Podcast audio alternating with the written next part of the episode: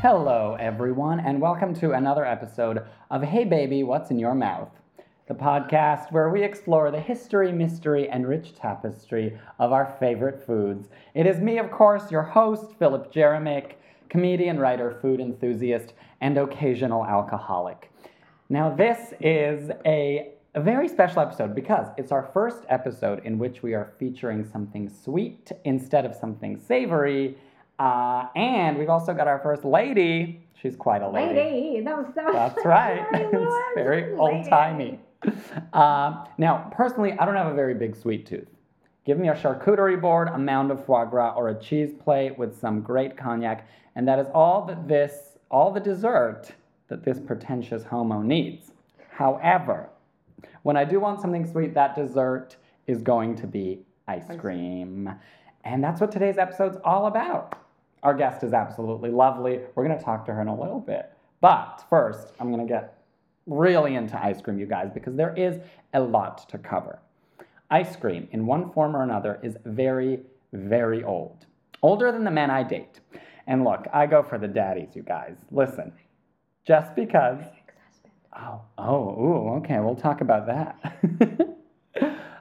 Because, you know, I figure just because I'm a struggling comedian doesn't mean I shouldn't go out for fabulous dinners with businessmen who are willing to pay for them, okay? But I digress. Ice cream is truly ancient. If we were to take a dairy-powered time machine back in time, we would find examples of ice cream in ancient Greece, the Roman Empire, China's Qin dynasty, as well as in Persia around 400 BC. Like I say, this shit is old. Because think about it.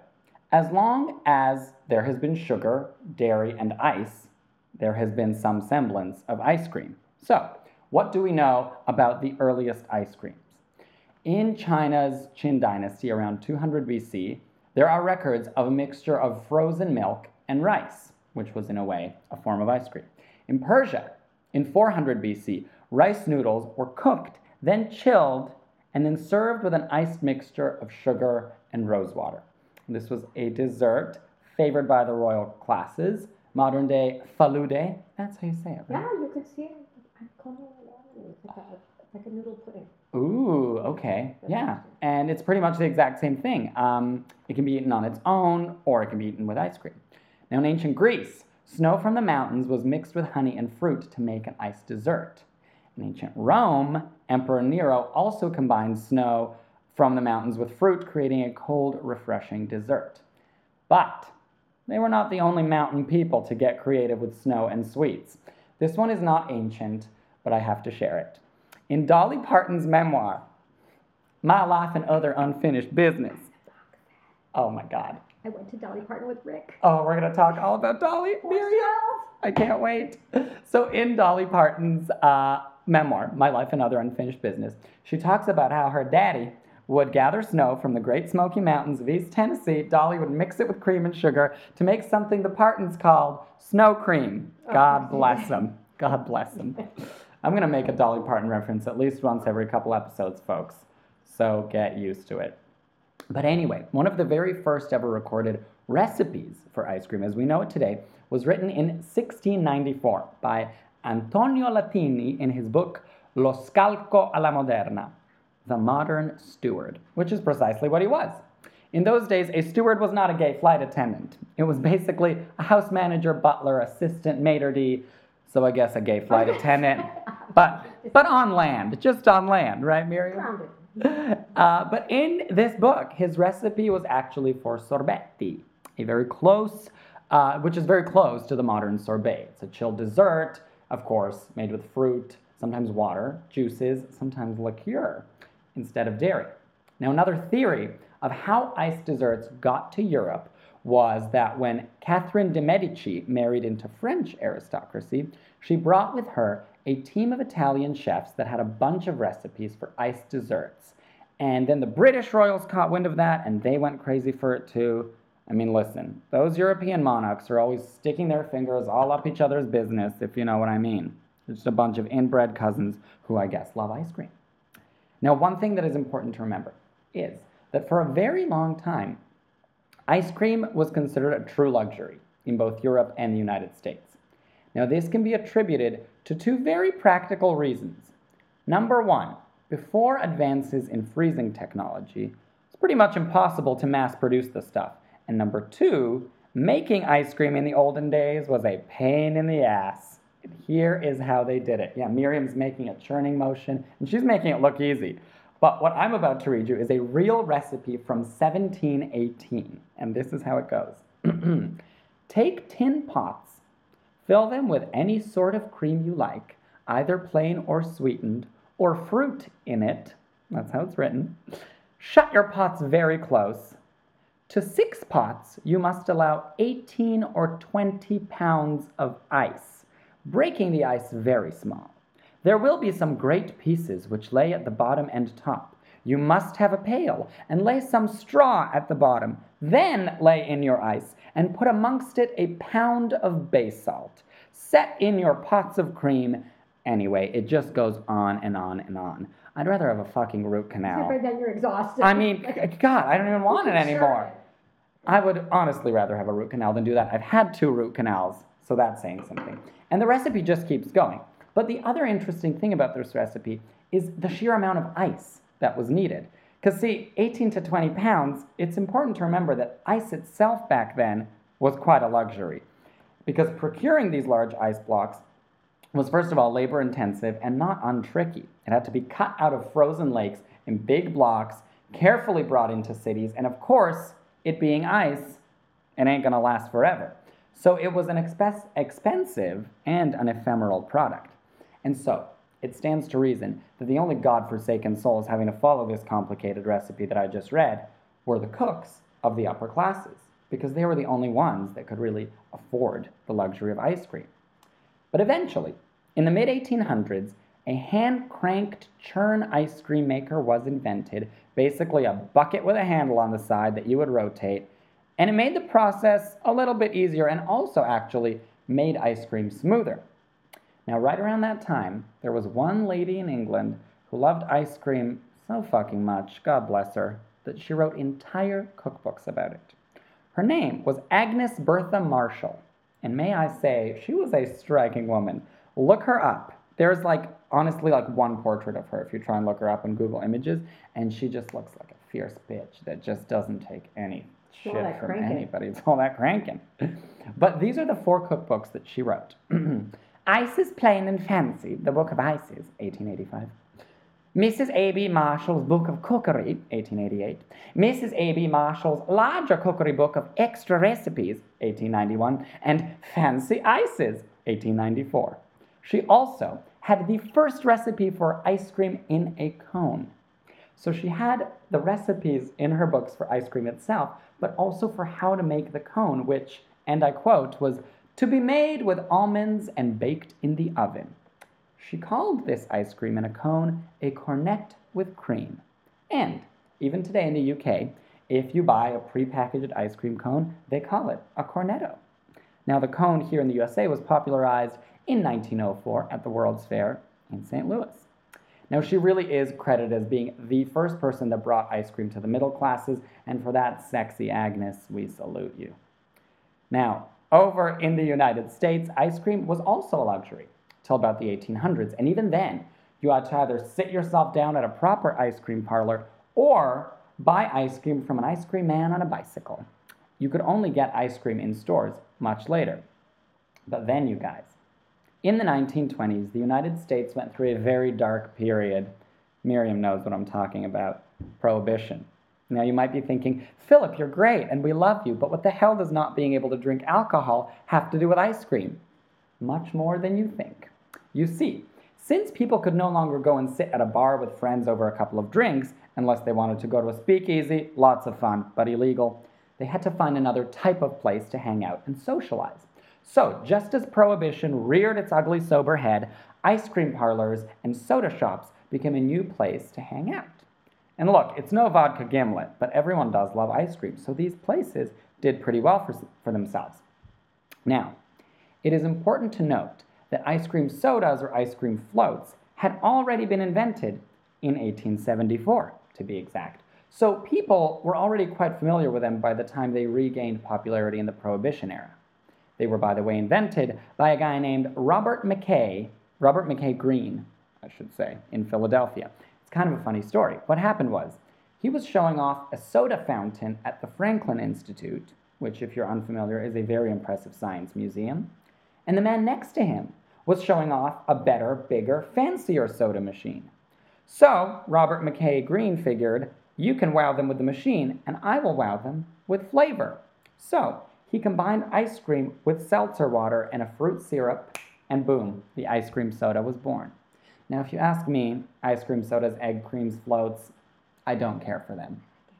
You like, Miriam likes egg creams. I mean, to me, it's just watered down ice cream. Not for me. You know what, Miriam? There's no ice cream in an egg cream. We'll talk. But another crazy thing about ice cream soda is that when it first came out, kids went so crazy for it that adults, this is true, kind of thought that there must be something sort of naughty associated with these ice cream sodas. You see, when carbonated beverages first came out, they were thought to contain restorative properties, and so some crazy folks started likening them to alcoholic beverages. And in more conservative areas, ice cream sodas were banned on Sundays. Naturally, ice cream parlors and soda shops had to think fast and figure out how to make money on this very important weekend day. Hint, hint, Sunday. So, you see where I'm going with this. The ice cream sundae was born from that. It was a soda-free ice cream dessert served on Sundays. They took out that Y, changed it to an E, and another beloved refreshing treat was born, which I think is pretty fucking cool. Anyway, in the 1920s and 1930s, refrigeration and freezing technology began to really improve, and for the first time, ice cream was beginning to be mass-produced and was readily available at your grocer's freezer, a sentence we all know and love today. Now, as it became more popular and more available, Americans got such a huge boner for ice cream, and it really never went away. In fact, get ready, this is insane. It's probably my favorite statistic of this whole thing. In 1945, the U.S. Navy bought a refrigerated barge that was literally a floating ice cream parlor in the Pacific Ocean that went from ship to ship, providing U.S. sailors with freshly churned ice cream. So this thing didn't just transport ice cream around the Pacific. The ice cream was actually made on board. The ship was able to make 10 gallons of ice cream every 7 minutes and store up to 2,000 pounds of it in 1945. God bless America. Now, I'm going to hastily bring us back to the present day, kids, because we still got to get real chatty with our celebrity guest. So to give you a sense of how much everybody still loves ice cream, in 2015, the U.S. produced over 900 million gallons of ice cream just in that 1 year, and it shows no signs of slowing down. Now, before we move on, I do feel that Baskin Robbins needs to be mentioned because it is, in fact, the world's largest ice cream retailer, more than 7,300 shops located in almost 50 countries. They are also the first ever company to offer ice cream cakes. And it is believed that they pioneered the now common practice of sampling any flavor you want before purchasing. The reason for the 31 in their name, of course, is because they offered 31 flavors at the outset. And the reason they did that is because they wanted consumers to be able to buy a different flavor of every single day of the month. Very clever marketing indeed. And Baskin-Robbins stores in Malaysia, still to this day, on the 31st day of the month, customers get 31% off of their orders.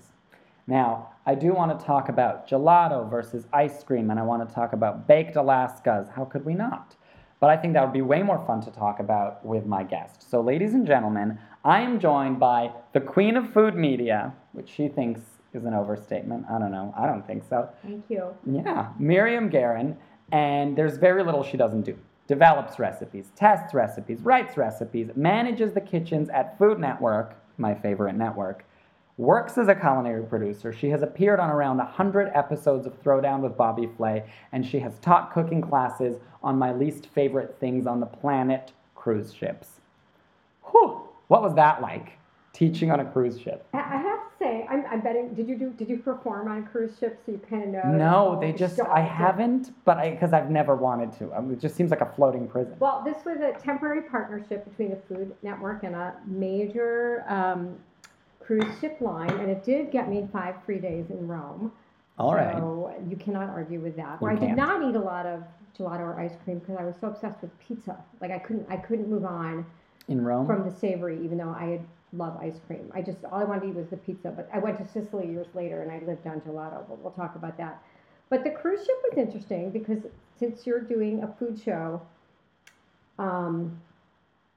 you know, to each his own. But to me, the raison d'etre of being on a cruise ship, particularly one crossing the Atlantic, like you don't stop at port, and there's no ports in the right. Atlantic. Like you are sailing for 6 days. What do? You eat a tremendous amount of food. And these places have like tons of restaurants. How many do you remember? You know, for the plebes, for the proles, right. So it's just like these huge buffets of kind of, you know, it's good food, not great. And then there's some more upscale restaurants, what, 5 or 6, you know, different chefs, stars, celebrity chefs man them or have their names on them. I will say that they had a terrific French pastry chef on board, and I had the best almond croissants I've ever had in my life. And every morning, I hate morning, I would get up early and I would be the first one at that little freaking welcome room, and I would wolf down probably a dozen small almond croissants and coffee. And this guy's name was Bruno, and I could generally not understand him, but I would go visit him every day and we would chat. He knew what you wanted. You were his regular. I was a regular. They were fantastic. It was fun. I have to say, everybody was nice. We taught a pasta class. The week we did was apparently the worst, highest waves they'd had in years. Oh, wow. And if this were TV, I would demonstrate. But literally, think of the cliches of like, you're tilting, and so you're running that way, and then you're tilting, and you're running that way. And that's how we were teaching a pasta class. And there's boiling water on these little burners, and you're just like... I'm running like this, and the water's sloshing, and I don't know how much anyone learned, but but we had a good time, and we ate a lot. That sounds and like fun. I said, for me, 6 days of perfect almond croissants. Like you don't lose on a trip like that. There's like nothing else that is necessary. You have no living expenses. Hey, all right, maybe that's true. Trying to. What did I have? I think I had to pay for my Wi-Fi or something, but which was what? Okay. That hardly broke the bank. Yeah, right? No, we did. We had a great time. Fun. So let's talk about ice cream. I love ice cream. Me too. Like I said, I really don't have much of a sweet tooth, but to me, and tell me if you agree or disagree with this. I'm one of those people where I think desserts should be these like perfect dainty little things that served in like just the right amount, like a palate cleanser. Like when people go for things like chocolate upon chocolate and like triple fudge this and that, I'm like, nah. Yeah, I think that's true when you think of it as dessert, but I think a lot of people eat this stuff not at the end of a meal. True. So that's one thing, and I also think, and let me just say, it really struck me the story you told about the ice cream soda was so popular that people were concerned about it, because like leave it to Americans to like suck all the pleasure out of it, like, oh, everybody's enjoying it, then it must be bad. Exactly. It's like, really? It's like, couldn't we just like it? Yeah, there's just some bubbles in this. Not be dangerous. Come on. Like, what's wrong with pleasure? So it's funny that coexists with this American kind of excess in desserts. And I think you're right, and I think we're maybe we've always been, and maybe now that things are very visual, it's like everything is like, it's big, and it's too much, and it's super rich, and there's dripping stuff. I did a shoot once where, like, every dessert, they're like, we want to see, like, chocolate oozing out. I'm like, well, you know, there's some things that just aren't like that. Some things just don't want to ooze, you know? Even when you're working really hard. So I agree. For me, dessert is, like, a nice little finish to a meal, and just sweets in general. One of the reasons I think I like ice cream is because the sugar to me is incidental. Like I like dairy. If you've got an egg custard and you've got milk and you've got cream and you've got either fruit or I don't even like chocolate ice cream, I love vanilla ice cream. That's dessert. It's like I like a pound cake over a truffle. Right. I want butter and starch and that kind of stuff. So to me, there's almost no custard, including ice cream, that I would not consume. Fair enough. And I actually remember when I went to culinary school, I had eaten ice cream my whole life, obviously, and shout out to Baskin Robbins, which I grew up on. And I won't tell you my age, but I remember when an ice cream cone was 27. She's 27. Yeah, I think, where was an ice cream cone? 18 cents a few years ago. No, I just lost my train of thought. Baskin Robbins.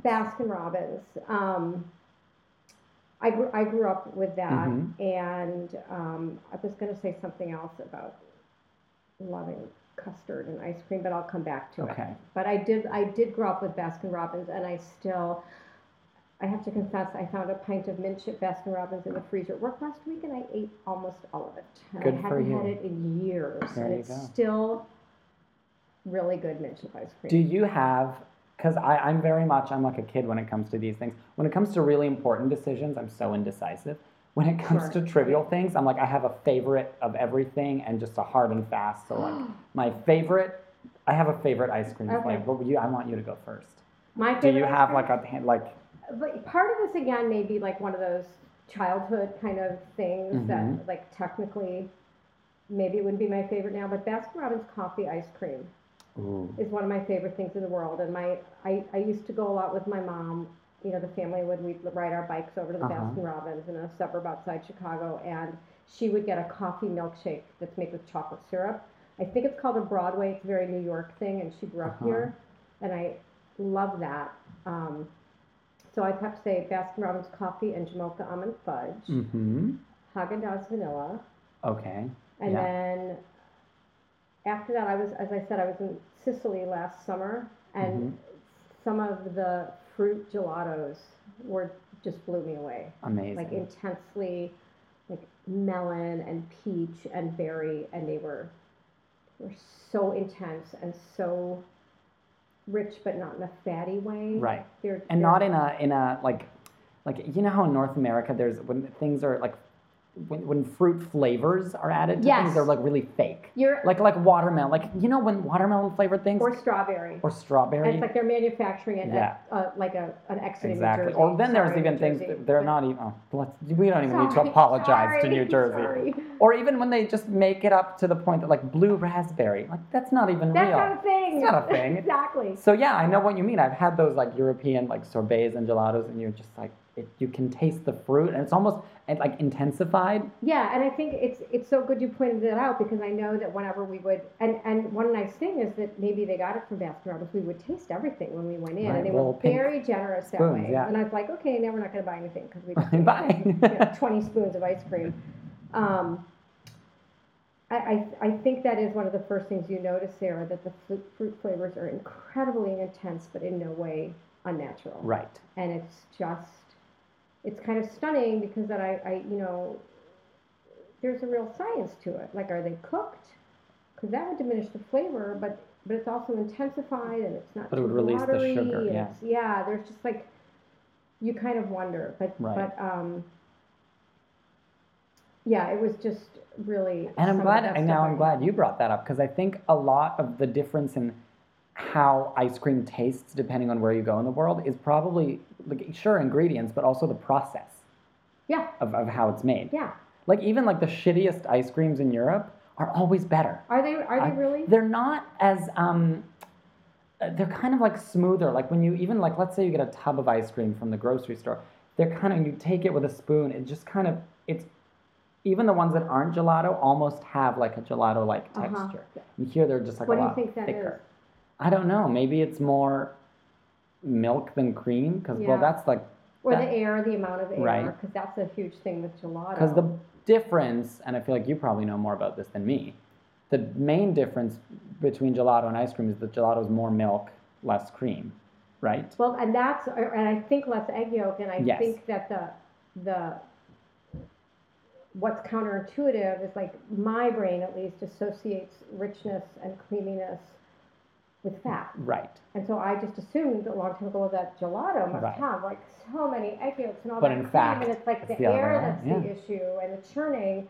And I think that again having like literally we would have it twice a day when last summer, that one of the things you begin to discern after a while is while it's rich and creamy, it does not coat your mouth in a fatty way. Mm-hmm. Like the good stuff like you yeah, know, there's I'm doing a thing with my hands you can't see where it like disappears on your tongue And there isn't that like dairy like gunk at the back of your throat. There's no gunk. That's right. And I think the very first place that we stopped, with my husband and I had been like, you know, of course overselling like I always do. It's gonna be like the best. It's not ice cream, it's gelato. The best you've ever had in your life. And we stopped at some like no name place. It was so disappointing. And he's so nice. He's like, he didn't want to say anything. And 2 hours later, he's like, everyone's love is very good. I'm like, I know, but it's going to get better. And then we just would search it out in every city, and it really was just, you know, some remarkable product. My favorite ice cream ever. Well, it's a gelato flavor, and you can get it here if you're lucky, though it's harder. But I had it for the first time ever, also in Rome, and I like sat by a fountain, and I was like, holy shit, this is the best thing I've ever had. It was zabaglione flavored. Oh, okay. Mm-hmm. So it's basically what that is. If you're listening, you're like, what's that? It's like a boozy custard. So it's made with Marsala wine. Yeah. And it's like a boozy custard put into, you know, gelato. And it's cold and like it has like a little bit of a liqueur-y taste. It was like alcohol. It was great. And it's this like beautiful color. Like an ice cream cocktail. Oh, right? It's so good. And for those also listening, like Sabaglione or Zabaglione, how you pronounce it. I think in Italian it's Zabaglione, it's Zabaglione. Yeah. And then in French it's Sabaglione. Right. Yeah. And what it is, it's like, it's just egg yolk or whole egg. I can't remember. Everybody can write in. Are you really a chef? Might be both. And it's whipped over a double boiler with the wine or the Marsala in it and sugar. So it's just this cooked egg yolk confection. Right. So it's very light and delicious, and you just might eat it over berries. But so often you have it exactly. You can have it on lily and delicious.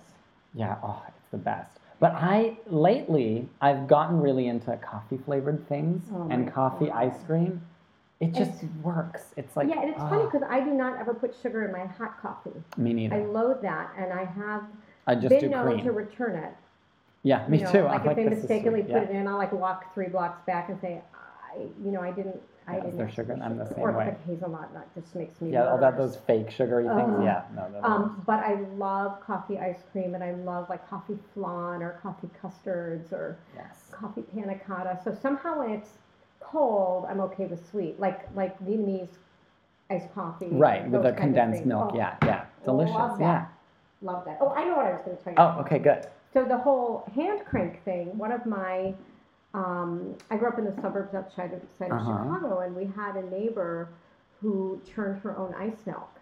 Oh. And she would invite us over to help. Now I see why, like, you know, she didn't want to. Privilege, exactly. Right. She's like, I'll just get these kids to do it for free. Kids across the street. She'd make vanilla ice milk, and she was big, like wooden barrel. I don't know if people have seen this. So inside the big barrel is another smaller container, and the space in between the moat is filled with the ice. Exactly. Yeah. And she would use milk. Mm-hmm. And then she would grow strawberries in her yard and make like a strawberry ice milk. And that is a very different thing. I think like Breyers is an ice milk, right? I think there's no egg in it. And it's different, but I love ice milk. You know, it's just, if it's cold and it's sweet and it's dairy, not too sweet, and I can taste like the milkiness. Delicious. Humans are brilliant. I know. And anything before we sat down to do this, Miriam and I sent back and forth a few emails, and custard came up a lot. We were both like, I love it, me too. Creme brulee, flan. You know, it's like the simplest things are always the best. You know, it's like eggs, sugar, milk, maybe a bit of vanilla extract. Oh, oh my God, anything with vanilla bean. Haagen-Dazs, and like cold custard. Amazing. There's this diner in Toronto, it's been there for like 60 years, and in high school we would just like go there sometimes after class. It was earlier this year. No, I'm kidding. It was a long time ago, and it had been there for like 60 years. It was called Franz Diner. It still exists, and they would have this rice pudding for dessert, but on top of it was a massively thick layer of custard, and they would say, "Do you want it warm or cold?" And I was like, cold every time, because it was like ice cream. Yeah. It was just like, and they were little, and I remember once I was like, can I have another one? Do you like, have people seen you, like how thin you are? Well, there's like, oh yeah, we're taking a picture at the end, by the way. I haven't told you yet. You look great. Don't worry about it. Sorry. No, we can swear. In fact, I held back. I was like, Miriam seems like such a lovely lady. I'm not going to say fucking shit as much as I usually do. Oh, okay, please. Good. I love rice pudding. You know what I ate today? Have you ever had Cozy Shack? Yes.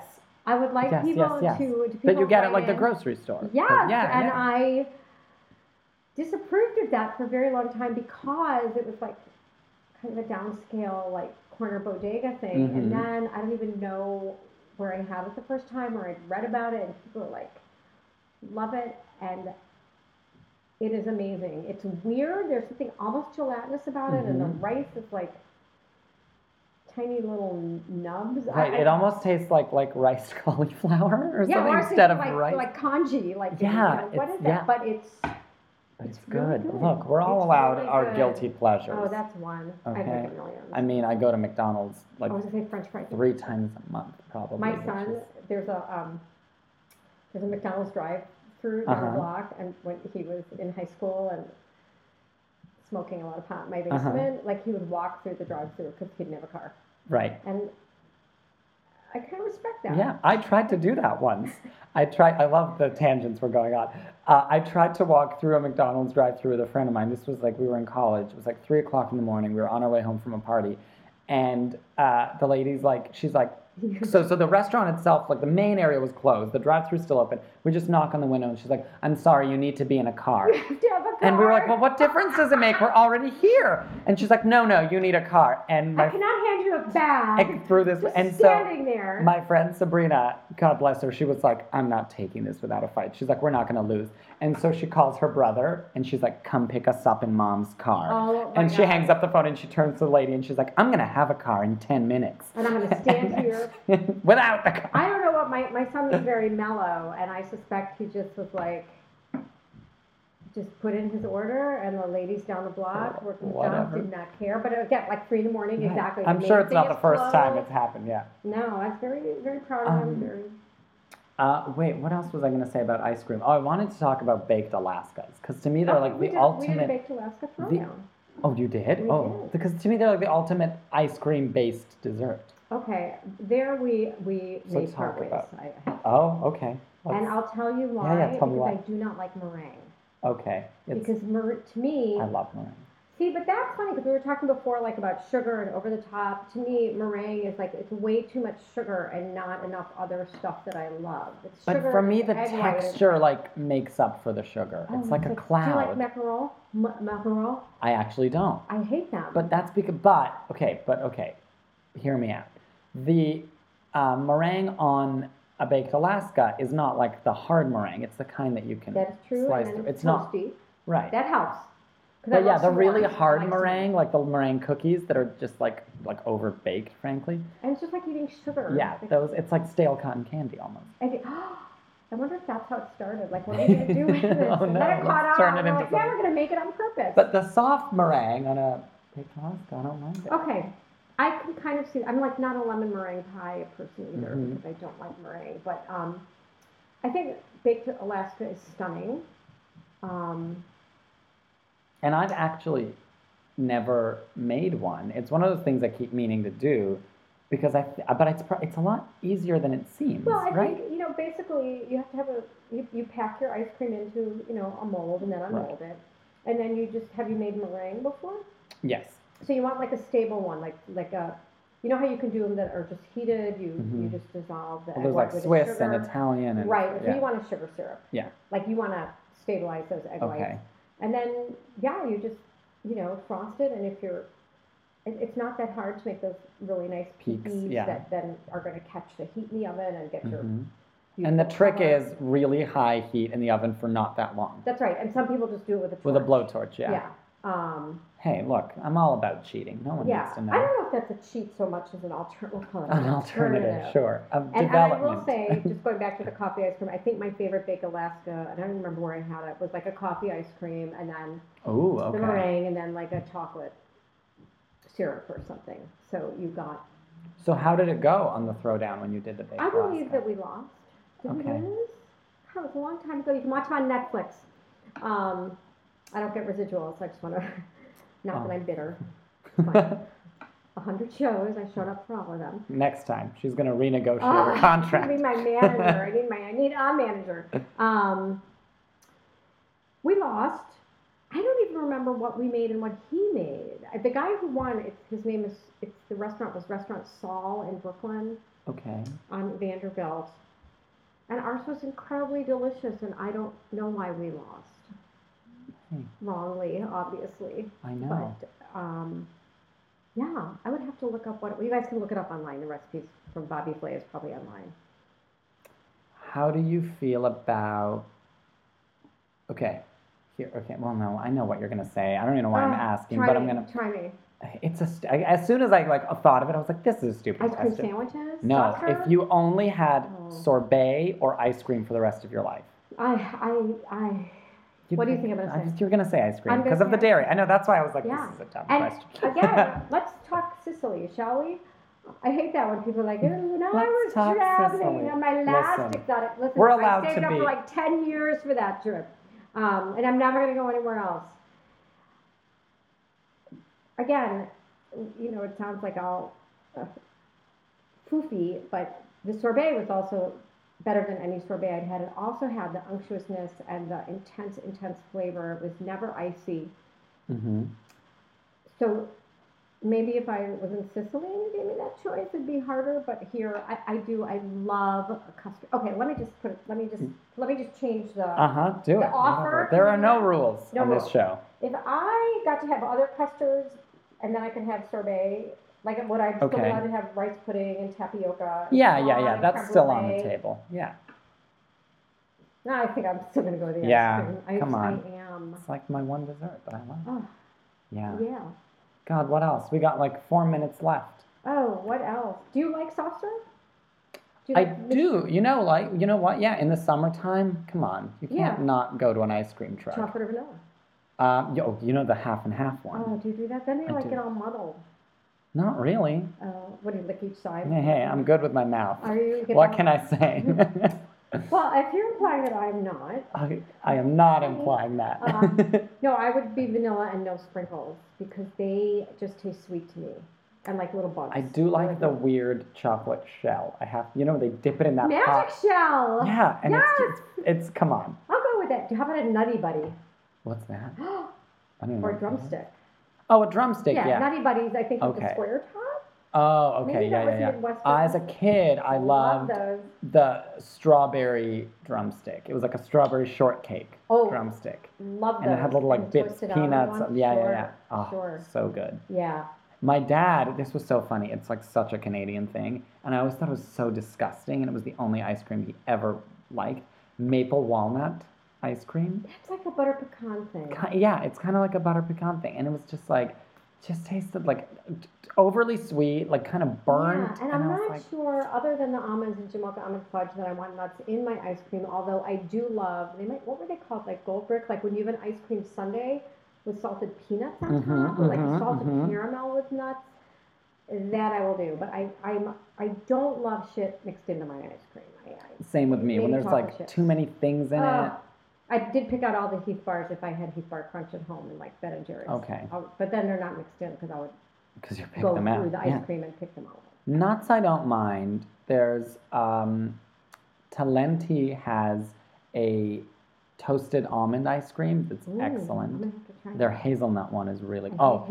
Hazelnuts. I do not. I find that fascinating. You're not the first person that said that. But most chefy people love them. But to me, they're the least offensive nut. Really?